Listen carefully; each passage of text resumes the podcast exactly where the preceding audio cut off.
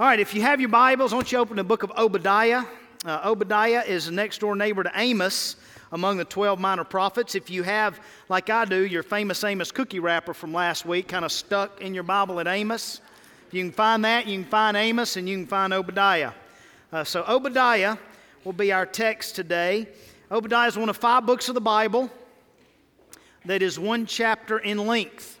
Four of them are in the New Testament Filet Mignon or Philemon, 2nd, 3rd John, and Jude. In the Old Testament, there's one, and that's Obadiah. Right? Now, I've never preached a sermon from Obadiah. This is the first sermon I've ever preached from Obadiah.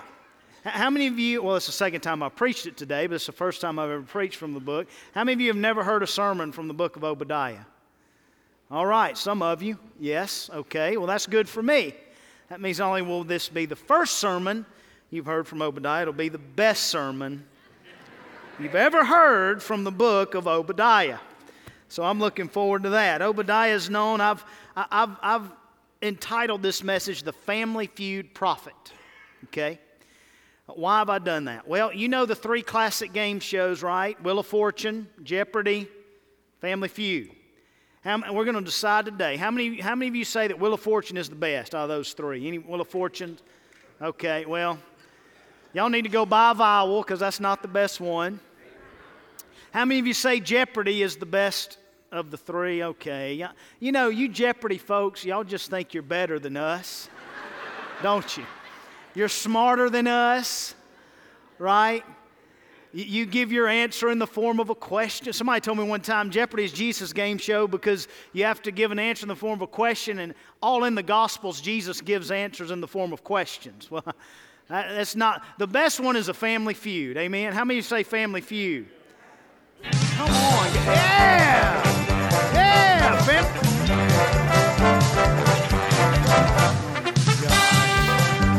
I didn't know that was happening. All right, that's enough of that. You guys crazy. Well, that was, I don't know if that was a surprise to you. That was a surprise to me. What in the world? You know, I almost skipped over and didn't do that. I almost didn't do that. Wow. I'm, I'm a little taken aback by that. I didn't know. Two people charging the pulpit, I didn't know what was going on. Well, Obadiah's not the family feud prophet because he's a host of the family feud. He's not the family feud prophet because he's prophesying about a family feud of, between the Hatfields and McCoys. But he is prophesying about a family feud that's 4,000 years old. 4,000 years ago, there were two brothers named Jacob and Esau. These two brothers were rivals from the womb. I'm telling you. Esau was the oldest, Jacob was the younger. Esau did not fear God, he didn't think about spiritual things. Jacob feared God and he thought about spiritual things. Esau thought about more sensual things, not spiritual things. Esau was a, was a hungry, hairy hunter, an outdoorsman, right? So, like some of you guys hairy hunters, okay? Jacob was a mama's boy. He was a, a trickster. He just kind of stayed, stayed back at home. And in Genesis 25, we see this, this rival at, at, its, at, its, at one of its pinnacles when Esau comes in from a long day of hunting and Esau is cooking some stew and or Jacob's cooking some stew and Esau is hungry and he wants some of Jacob's stew. And Jacob said, I'm gonna, I'll give you the stew, but you have to sell me your birthright right now. And Esau said, Well, what do I need that for? I'm about to die anyway. So he just kind of dismissed his birthright, just kind of uh, didn't even give it a, a second thought and just gave in to his appetite where the flesh flared up, where he was hungry and just said, Okay. And he sold his birthright. That's a, that's a good lesson for us. Don't make decisions when you're angry, when you're hungry, or when the flesh flares up. That's good advice. And you'll, you'll see in the Old Testament a phrase that says Yahweh is the God of Abraham, the God of Isaac, and the God of who? Jacob. Because Esau sold his birthright. If Esau had not sold his birthright, it would have been Yahweh, the God of Abraham, Isaac, and Esau. But he sold that to Jacob. So Jacob in, in a very unusual situation in that day, the oldest was, wasn't favored, the younger one was favored. Jacob was later named Israel, which means uh, people that wrestle with God, and that's certainly Israel's history of them wrestling with God. Esau would later be named Edom. And in verse 1 in Obadiah 1, you see Edom. So these are Esau's descendants, and they are gloating and they are boasting about uh, Jacob's descendants suffering. And God has given them no approval to do so. So one brother is gloating and boasting over the suffering of another brother, his brother. And God says, This, no, this should not be. And that's why we have the book of Obadiah. So Obadiah is written to the Edomites as God is calling them out uh, for the sin of rejoicing when their brother has fallen. Think of them as a long standing rival. Think of them like uh, the Red Sox and the Yankees. I mean, just for years have been rivals. Or the Chicago Bears and the Green Bay Packers. Just for years, they've been rivals. How do you know if someone's your rival? Well, for, for me, a Saints fan, our rival's the Falcons. And the reason I know that is because when your rival loses, if that's almost as good as your team winning, that's a rival. And that's what's going on between Jacob and Esau. Think they're long-standing rivals. Think of them like, like Tupac and Biggie, just long-standing rivals, right? They've been rivals a long time. And so we arrive at somewhere in the history. People really can't, scholars really can't put their finger on where, but this is another point in history where the rival is surfacing because Jacob is suffering, Esau is gloating over their suffering. And so today I want to speak to you on the on, on with this with this overarching truth, and it's God helps the humble. Okay? God helps the humble. This is the promise God is making to us from Obadiah. Yes, it's written to a group of people named the Edomites, but the message is God helps the humble. God does not help those who help themselves. God helps those who cannot help themselves, and they know that they cannot help themselves. He helps the humble. And we see this, all, there's promises over and over again. In Psalm 18, God promises to save the humble. In Psalm 25, God promises to teach the humble. In 1 Peter 5 5, God opposes the proud but gives grace to the who? The humble. Yes, in Proverbs 11, he promises wisdom to the humble. In Proverbs 15, he promises honor to the humble. In Matthew 18, 4, we just had uh, some children standing up here a moment ago, and Jesus looked at the children of his day, and he says, Unless you become like one of these children, you will not enter the kingdom of heaven. So God is saying, Humble yourself like this child, and you'll enter the kingdom of heaven. In fact, Jesus said, Whoever humbles himself like a child will be the greatest in the kingdom of heaven. Who's the greatest in the kingdom of heaven? The humble. God pr- makes so many promises to the humble. He says, Whoever exalts himself will be humbled, but whoever humbles himself will be what, church? Exalted. So he makes promises to the humble. Here in Obadiah, the overarching promise is God helps the humble. And I want to show you three ways that humility helps you and helps me. So, first of all, humility helps us see our need for God. How many of you know you need God? You know that, right? Well, humility helps you to continue to know your need for God. Let's see how God does it or said it in Obadiah's day. Look at verse 1 the vision of Obadiah. Now, the word vision means a revelation, a revelatory word. God is communicating to Obadiah for the Edomite. So there's a communication going through Obadiah from God to, you'll see it in verse 1, thus says the Lord God concerning Edom. Let's see what he's communicating. We have heard a report from the Lord, and a messenger has been sent among the nations. Rise up, let us rise against her for battle. Behold, I'll make you small among the nations. So here's the report Edom thinks they are a big deal. Edom would say, you know, we're kind of a big deal. That's what Edom would say to the nations. Hey, we're something else. we're, we're a big deal. And God has risen up nation after nation to go against Edom to bring them down. Because they are lofty, they have a self inflated view of themselves. Let's see it played out here in verse 2. Behold, I'll make you small among the nations. By the way, God followed through with that promise because in the Olympics, you will not see the Edomites.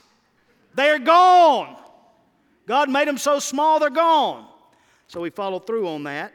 And so we heard a report from the Lord, verse 2, uh, that you are, you'll be small among the nations. You shall be utterly despised, verse 3. The pride of your heart. Somebody say pride. Okay, I, I want you to understand the Hebrew word behind this word pride is the word Z A D E N, transliterated into English. The root word is Z I D, it's zid. And, and if, you, if you study that word, it means to boil over. So if you think about Esau and Jacob, Esau, when he saw that red stew boiling over, he was deceived and he gave his birthright up.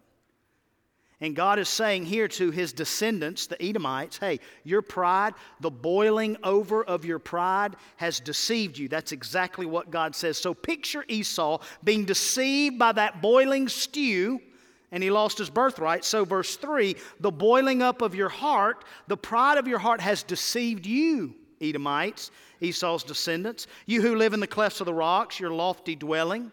Now, here's a picture of Petra, where Edom used to be, where the Edomites used to be, and there are high cliffs, and there are clefts in the rock. You see that cleft in the rock? Behind that rock was the ancient city, and those high, lofty mountains are where they lived on top of them. So nobody could touch them. Hey, we're, we're up here, we're looking down on all of y'all. Y'all can't get to us, y'all can't touch us. Our national security is secure, our economy is the best. Our wealth is top notch. There's no way anybody can touch us. And so the Bible says here in verse 3 Who say in your heart, Who will bring me down to the ground? Though you soar aloft like the eagle, though your nest is among the stars, from there I will bring you down, says the Lord. See, the Edomites thought, Hey, we're, we're the wealthiest, most powerful nation. And when you think about creatures, there's no other creature that can get higher than a bird. No other creature nest higher than a winged creature a bird. And they say there's no other creature that can be higher than us. We're, we're aloft like the eagle. And God says, I'm not a creature, I'm the creator, and I will bring you down. Wow. Listen, here's here's a strong we need to humble ourselves we don't want god to humble us i'm telling you do not want god to humble you humble yourself and so this is a vision that God has for his people. I heard one pastor say it this way when if we if we could see what God sees, then we would do what God says. Theologian and rapper Lecrae said it this way you don't need blind people to proofread God's vision. And God's vision is simply this humble yourself, or you will be humbled by the what you say in your heart. John Stott said it this way at every point in our Christian walk, pride is our greatest enemy and humility is our greatest friend. So we need to beware of our own pride and our own heart. Remember, I mean, look at verse 3 again. Who say in your heart? Somebody say, say. Somebody say, in your heart. Not with your lips. The Edomites were not going around boasting proudly and loudly with their lips that, man, I'm glad uh, we're so better than that other nation. Man, I, am glad, I'm glad, I'm glad I'm a better parent than they are. I'm glad my kids don't act like their kids. Man, I, am glad I've raised my kids in the, in the way of the Lord unlike they have. Or I'm glad I'm not like their, that husband or that wife. They're not saying it with their lips. That, that's not the issue here. They're saying it in their heart. Zero percent of us would stand up here today and say, I don't need God. I think very few of us would say with our lips, God, I don't need you, I've got this. But every one of us say that in our heart. Every one of us. There's not one of us in here that does not say that with our heart. And here's the way we do it it's a subtle way. When we are prayerless, when we do not pray, what we are saying to God is, God, I don't need you. That's what we're saying when we do not pray. God, I don't need you. I've got this. Don't need you, God. And, and, and I've heard it said, and I've said it, I'll say it again. There's only two things we can do apart from God jack and squat. Jack, squat. Absolutely nothing. Nothing. We need Him. And when we're prayerless, what we're saying is, we got this, God, I don't need you. And then when we're ungrateful, ingratitude. Ingratitude says that we don't need God's grace, that we've gotten where we are on our own without God. Man, these are subtle ways that we're prideful. You know, we might not be loud and proud with our pride, but man, every one of us, every one of us are saying in our heart, God, I don't need you. God, I've gotten to where I am without you. It's my hard work, it's my intelligence that's gotten me here. And let's see why they're prideful in, in, in Obadiah's day. Verse 5. Somebody say, verse 5. If thieves, come to, to, if thieves came to you, if plunderers came by night, how have you been destroyed? Would they not steal only enough for themselves? If grape gatherers came to you, would they not leave gleanings? In other words, when, when these things happen, when thieves come in, they don't take everything, they don't clean out a house completely. When, when, when, great, when, these uh, grape gatherers come, they leave gleanings behind. But, but here's what God says. Look at verse 6 how Esau has been pillaged, his treasure. Saw. He said, all of your stuff's going to be taken. I mean, you're going to be stripped completely naked. It's going to be stripped from you, every bit of it. It's going to be gone. Why? Because they're putting their pride in their security, they're putting their pride in their wealth. A good lesson for us is this, church God is not impressed with you, and God is not impressed with me. God is not impressed by your intelligence, He's not impressed by your wisdom. He's not impressed by your degrees or your education. He's not impressed by your bank account or your house or your possessions. He's not impressed with our military in America. He's not impressed with America. America doesn't impress him. He's not impressed with our, with our economy, with your credit score, with the housing market, with health care, with business plans. He's not impressed at all. He's not impressed. Now, these are good things, these aren't bad things. What Edom had were not bad things, but what they did, they took these good things and they made them into God things. They were trusting in the blessing rather than trusting in the blesser. They were trusting in the gifts rather than trusting in the giver. That was their problem. And they were prideful about it. But not only do they take pride in that, look at verse 7. All your allies have driven you to your border. Some of us take a lot of pride in our social media how many followers we have, how many likes we have. We take a lot of pride in that. God says, guess what? All that's going to be stripped away. All your allies have driven you to your border. Verse 7. Look at verse 7. Those that peace with you have deceived you. They prevailed against you. Those who eat your bread have set a trap beneath you. You have no understanding. In other words, don't put your trust in your networking, in your connections, in your so called friends. Don't do it. That's why Jesus came as a friend of who? Sinners because he came as a true friend who laid down his life for you and for me. But they're trusting in all these things and they are not trusting in God. Look at verse 8. They keep going with their pride. Well, I not on that day declares the Lord destroy the wise men. They're trusting in their wisdom. So your wisdom's going to be taken away. Or verse 9, and your mighty men shall be dismayed, O Teman, so that every man from Mount Esau will be cut off by slaughter. Don't trust in the blessings, trust in the one who is blessing you, the Lord. Coach Chan, Chan Gailey was coaching in 1984, coaching the Troy State University Trojans, Division II. Uh, they were playing the championship game that week, and he was going out to practice. He won a national championship with them that year, and on that practice, of the national championship week. He's walking out to the field, and his, one of his assistants called and said, Hey, you got a call from Sports Illustrated, is on the phone. He said, Well, I'm going to practice, but I'll come back and take the call. And on his way back to his office, his head's just spinning with all the possibilities. Man, we're going to get so much publicity in Sports Illustrated. Troy University is going to be put on the map. Man, I wonder if, if a three page article is enough, or do we need to do like a five page spread, or do I need to do an interview in my office or on the field, or where do I need to do that at? Or, man, I'm, what kind of pose am I going to do for the cover of Sports Illustrated? I mean, all this is going through his mind. His head's just spinning with all these opportunities. He walks in, picks up the phone. He said, Yes, uh, hello. Uh, they said, Is this Chan Gailey? He said, Yes, it is, with confidence. Yes, this is Chan Gailey. And the person on the phone said, This is Sports Illustrated, and we're calling to let you know that your subscription has run out. Are you interested in renewing? I'm telling you what, if you you're either humble or you will be humbled. Right? And here's what humility does for us. It, it helps us see our need for God. Secondly, humility helps us see the needs of others. There are other people in, in and around you that need I'm not saying they're needy people, I'm saying they have real needs. Uh, look what happened in verse 10 through 14.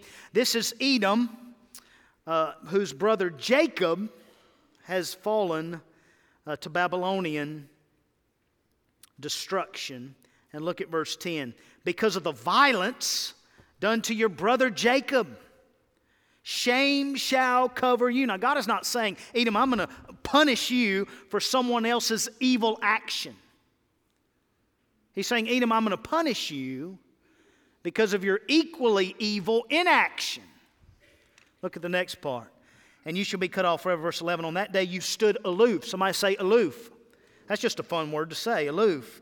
On that day that strangers carried off his wealth and foreigners entered his gates and cast lots for Jerusalem, you were like one of them. You didn't do anything about it.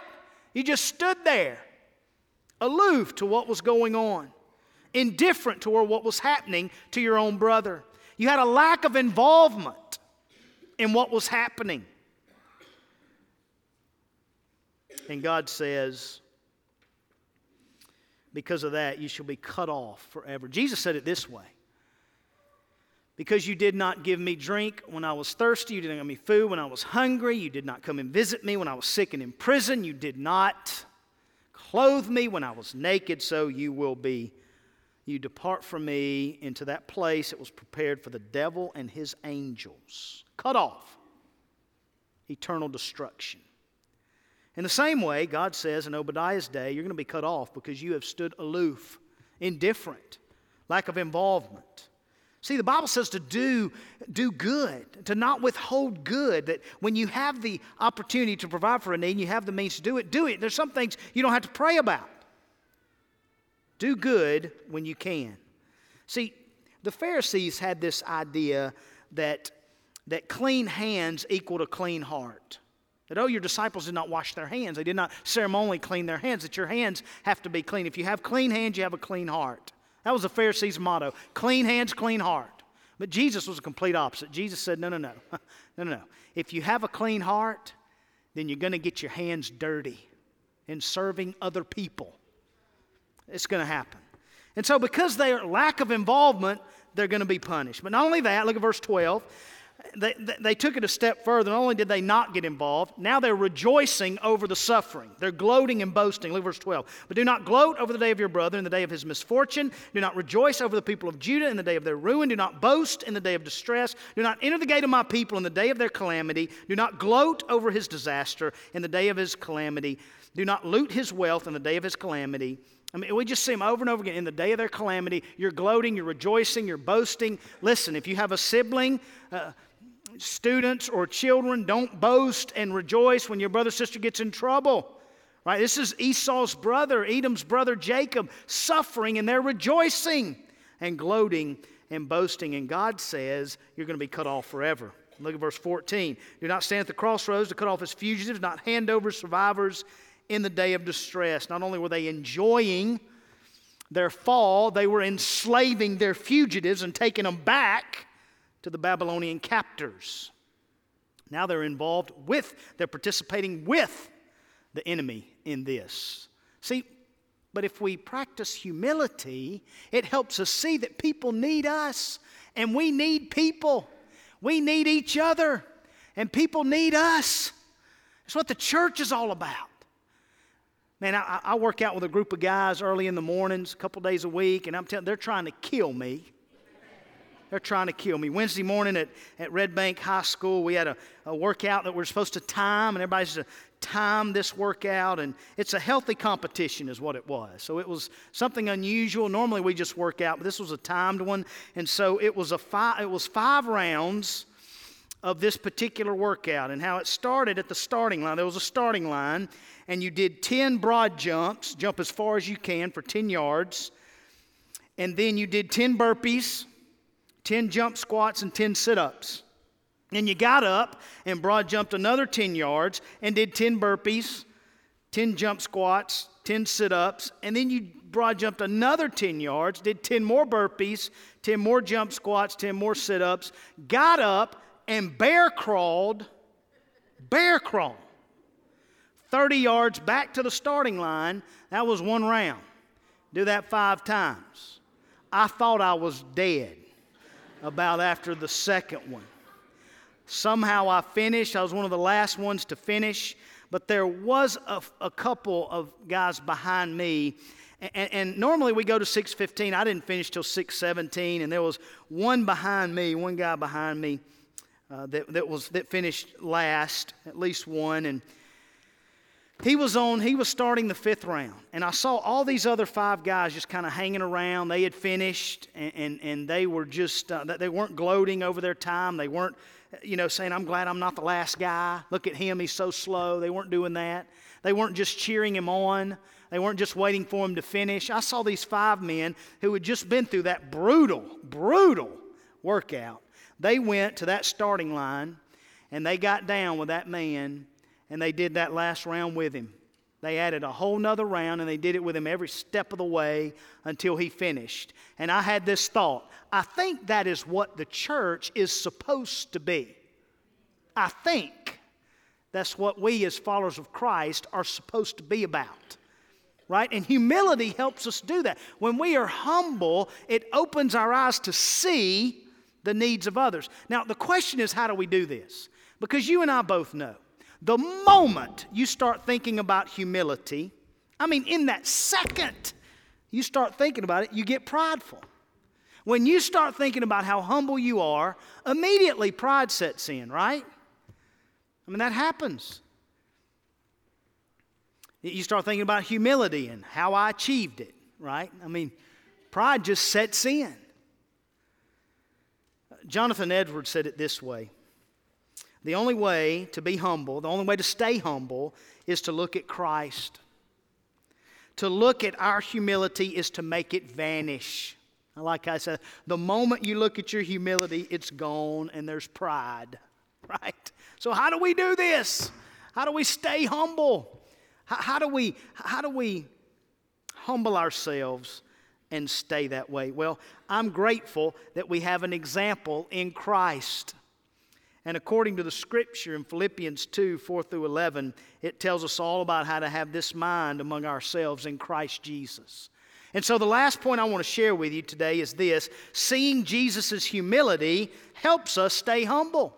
We have to look to the cross. We have to consider Jesus. We have to look to Him. And seeing Jesus' humility helps us stay humble. And this is what Obadiah is talking about in the last part of this verse. When we look to the Lord, it helps us stay humble. Look at verse 15 in Obadiah uh, chapter 1, the only chapter in the book. Verse 15 For the day of the Lord is near upon all the nations. As you have done, it shall be done to you. Did you hear that, church? As you have done, it shall be done to you. Your deeds shall return on your own head. For as you have drunk on my holy mountain, so all the nations shall drink continually. They shall drink and swallow, and shall be as though they had never been. But in Mount Zion there shall be those who escape, and it shall be holy. And the house of Jacob shall possess their own possessions. There's hope for the house of Jacob. Listen to this the house of Jacob shall be a fire, the house of Joseph a flame, and the house of Esau stubble. They shall burn them and consume them, and there shall be no survivor, zero survivors from the house of Esau. For the Lord has spoken. Those of the Negeb shall possess Mount Esau, and those of the Shephelah shall possess the land of the Philistines. They shall possess the land of Ephraim and the land of Samaria. And Benjamin shall possess Gilead. The exiles of this host of the people of Israel shall possess the land of the Canaanites as far as Zarephath, and the exiles of Jerusalem who are in Sepharad shall possess the cities of the Negeb. Savior shall go up to Mount Zion to rule Mount Esau, and the kingdom shall be the Lord's. And then Obadiah put his pen down. Because when he said the kingdom shall be the Lord's, there's no other enemy, there's no other threat. Listen, God doesn't have any rivals, amen?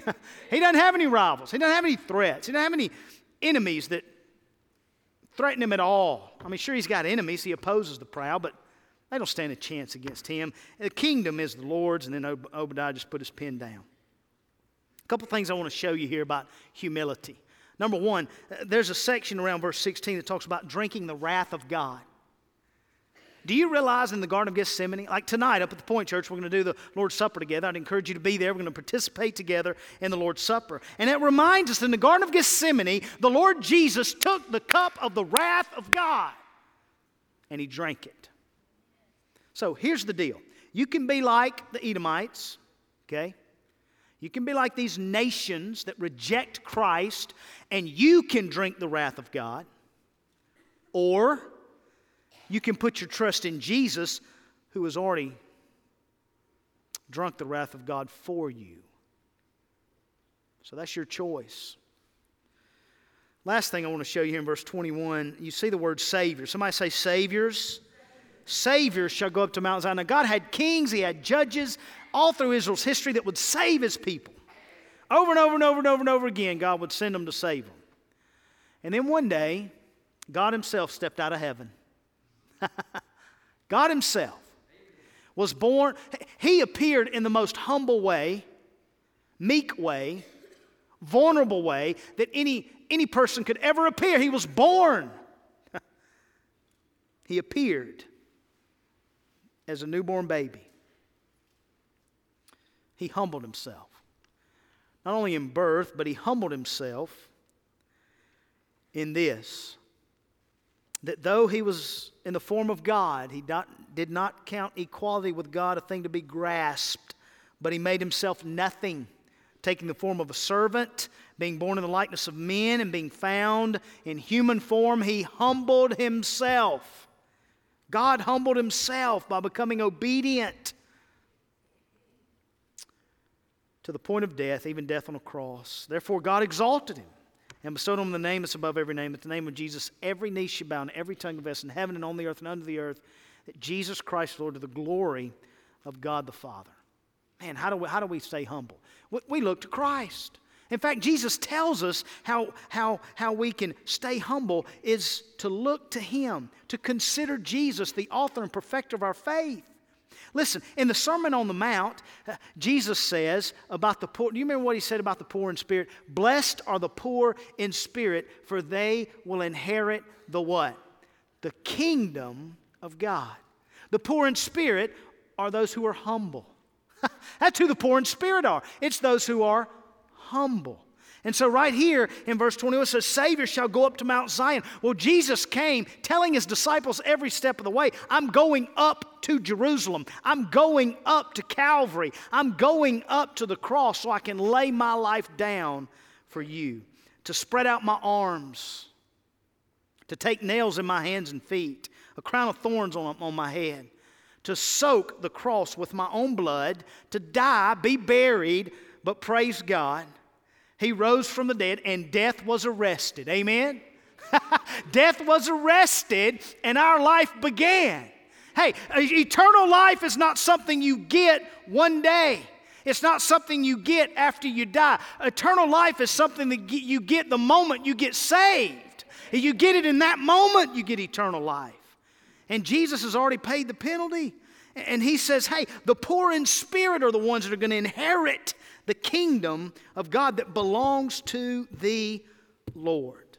Now, what I want to do as a point of closing is I want you to take an inventory of your heart because I'll take you back to verse 3 and I'll show you that Edom was saying in their heart, so, my question to you what are you saying in your heart? What are you saying in your heart about you? Are you saying, man, I'm, I'm kind of a big deal? Are you saying that in your heart about you? What are you saying in your heart about God? God, I don't need you. What are you saying in your heart about other people? What are you saying in your heart? So, here's how we're going to close this up today. I'm going to read through, I got this from a ministry uh, called Revive Our Hearts, I think, and it's, it's not original with me, but it compares a proud heart and a poor in spirit heart. So I'm just going to read some of these. And what I want you to do is take an inventory of your heart and see where you are prideful. Again, we're not going to say with our lips, God, we don't need you, but every one of us is saying it right now in our heart. So here we go. Proud people focus on the failures of others. Poor in spirit people recognize their own spiritual needs. Proud people have a critical fault finding spirit. They look at others' faults through a microscope and they look at their own through a telescope. Poor in spirit people forgive much because they've been forgiven. Proud people are self righteous, they look down on others. Poor in spirit people esteem all others better than themselves. Proud people have an independent, self sufficient spirit. Poor in spirit people have a dependent spirit, relying on God and, and others. Proud people have to prove that they are right. Poor in spirit people yield the right to be right.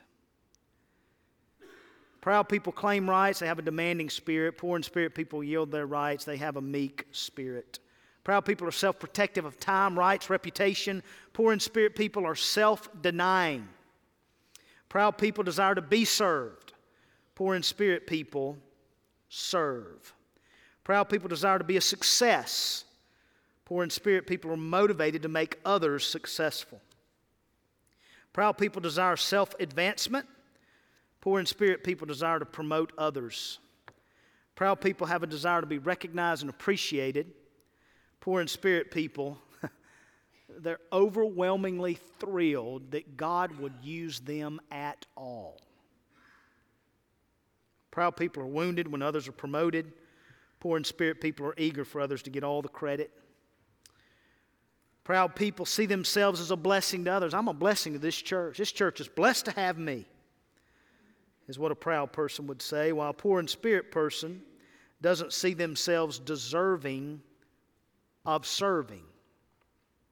Proud people feel confident how much they know. I'm not suggesting that's Jeopardy, folk, okay? Poor in spirit people are humbled by what they have to learn. Proud people are quick to blame others. Poor in spirit people accept personal responsibility. Proud people are unapproachable. They're defensive when criticized. Poor in spirit people receive criticism with a humble, open spirit. Proud people work to protect their own image and reputation. Poor in spirit people are concerned with being authentic and real. Proud people are concerned with what people think. Poor in spirit people are concerned with what God knows. Proud people compare themselves to others. Poor in spirit people compare themselves to the holiness of God. Proud people are blind to their true heart condition. Poor in spirit people, they walk in the light. Proud people didn't, don't think they need to repent. Poor in spirit people live in a constant state of a posture of repentance. Proud people don't think they need revival, everybody else does. Poor in spirit people continually sense their need for revival. I believe, I, studied Billy Graham in my PhD. I studied a lot of his, his life and ministry, and I believe his greatest attribute for Billy Graham was his humility above all else. A guy that had every right to be prideful and proud, was the most humble man from others' testimonies. He humbled himself. The Bible says that we're saved by grace through faith. And let me ask you a question.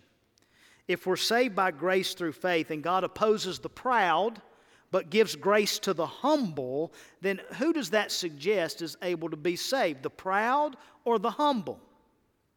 Seems to me the humble. If he gives grace to the humble, it's by grace you've been saved through faith. It's not of yourselves, it's not, it's not a work that you do, it, it's the work of God.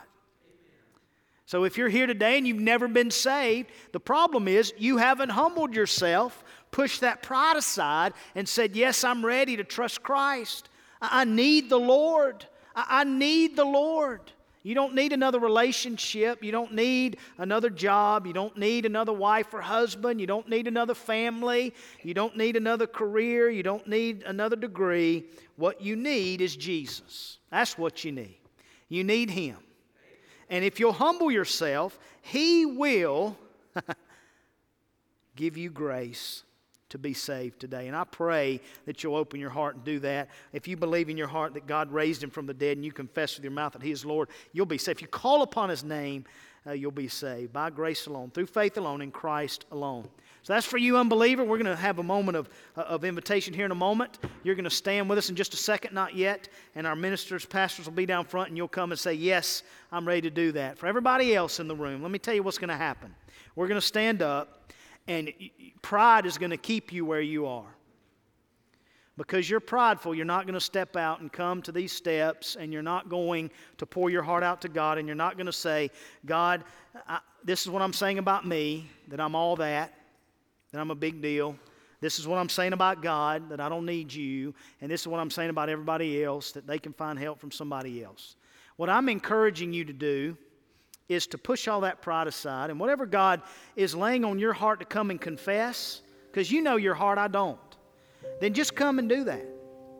Man, just make an effort. You can come gather anywhere around this place down here and just, just lay it out to the Lord, man. Show him that you're serious and you're taking him seriously, and you do not want to have a, a proud heart. You want to have a poor in spirit heart. So let's do that together.